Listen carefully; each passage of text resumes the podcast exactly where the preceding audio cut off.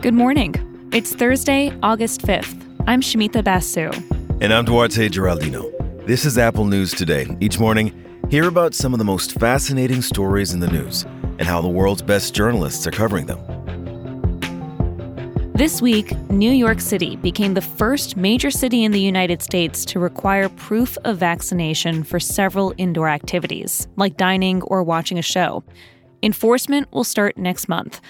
This announcement has officials in other cities, San Francisco, Chicago, LA, saying that they'll be watching to see what happens in New York and weighing whether they should do the same. Quartz points out there's already some data out there about how effective these rules can be. Several European countries, including Italy and France, already require proof of vaccination or a negative COVID test for those activities. And so far, these guidelines seem to have encouraged people to get vaccinated. In France, in the two weeks after the president announced that the use of vaccine passes would expand to restaurants and other public venues, nearly 5 million people got their first dose of a vaccine. In Italy, the coronavirus commissioner said that the country saw a huge increase in vaccine appointments in the 24 hours after their vaccine rule was made public. In some regions, demand was up as much as 6,000%. Quartz also acknowledges like in the US, vaccine requirements did get some pushback in Europe. Thousands of people in Italy and France protested the use of vaccine passes. Plus, there are still some unanswered questions about how the vaccine rule is going to be enforced in New York. Some people are concerned this is going to play out just like mask mandates, you know, that the responsibility for enforcing the new rules is going to fall on frontline service and retail workers and that they are going to have to face angry customers again. In the meantime, all eyes are on New York City to see if this could be another strategy to bring case numbers down.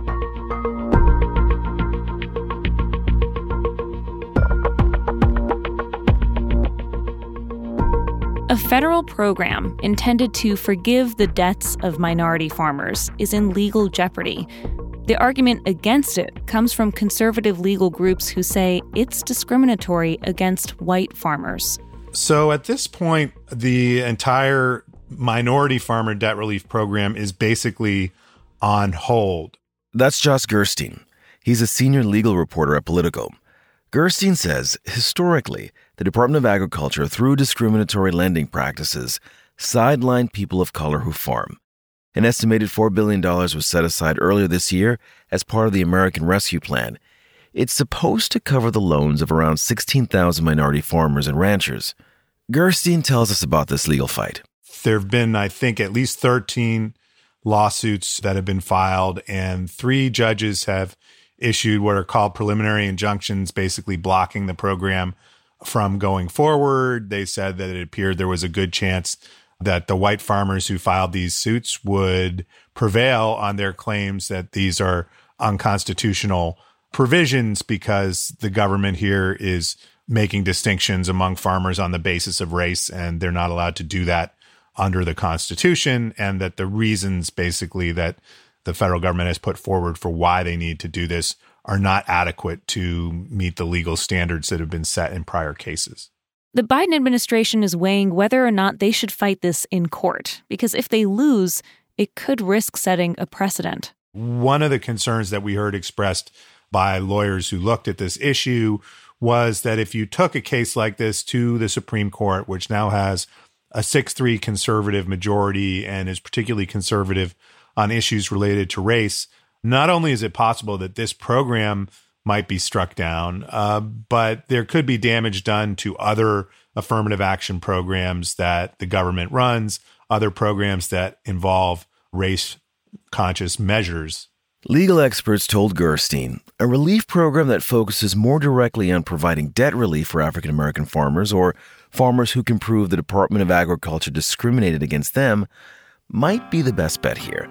The White House and Department of Justice have just about a three week deadline to appeal the ruling.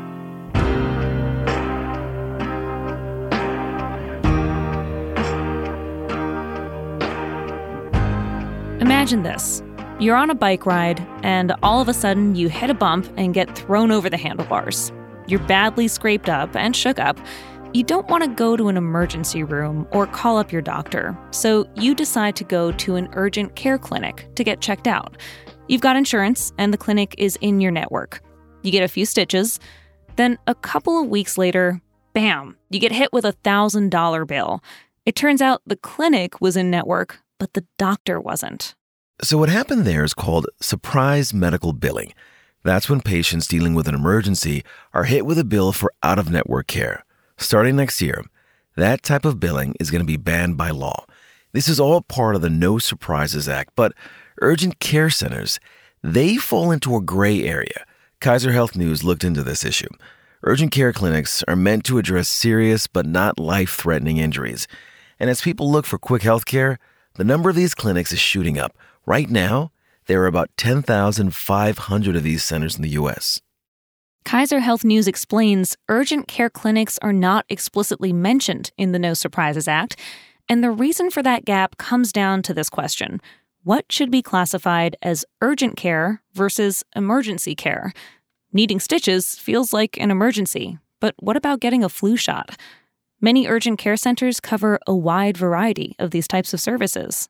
Only some of these health clinics are specifically licensed to perform emergency procedures, and as Kaiser Health News points out, the way these clinics classify emergency services, it's not standardized.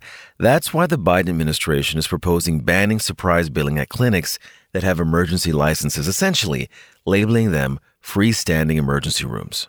Kaiser Health News reached out to the Urgent Care Association, which lobbies for these types of clinics, and their CEO says they are not on board with that proposal.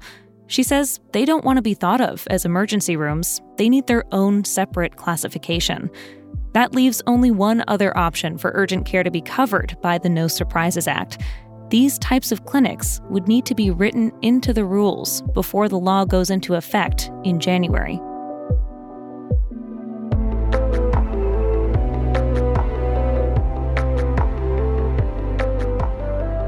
The U.S. women's basketball team has been dominating at the Tokyo Olympics. This week, the team beat the number two ranked Australia 79 to 55. The women's team will play against Serbia in the semifinals on Friday. Meanwhile, back in the U.S., a new report says that women college basketball players are not getting the support, credit, or treatment that they deserve. The NCAA, the entity that oversees college sports, came under scrutiny last year after this one video went viral. It drew attention to the sparse facilities at the women's basketball tournament in March. The Washington Post reports that incident led to an outside review of the college level sport, and it concluded that the differences between the men's and women's facilities really speaks to the systemic undervaluing of women's basketball. That type of treatment puts players at a disadvantage, and it undermines the growth of their sport. The report names several examples, like the NCAA refused to let the women's tournament use the lucrative March Madness trademark on any promotional materials.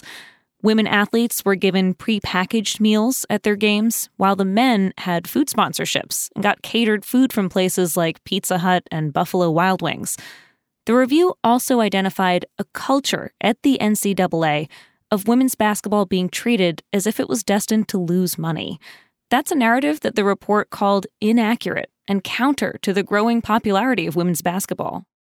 In its defense, the NCAA tried to frame this issue as a matter of dollars and cents. The TV rights to the men's tournament, it brings in billions of dollars.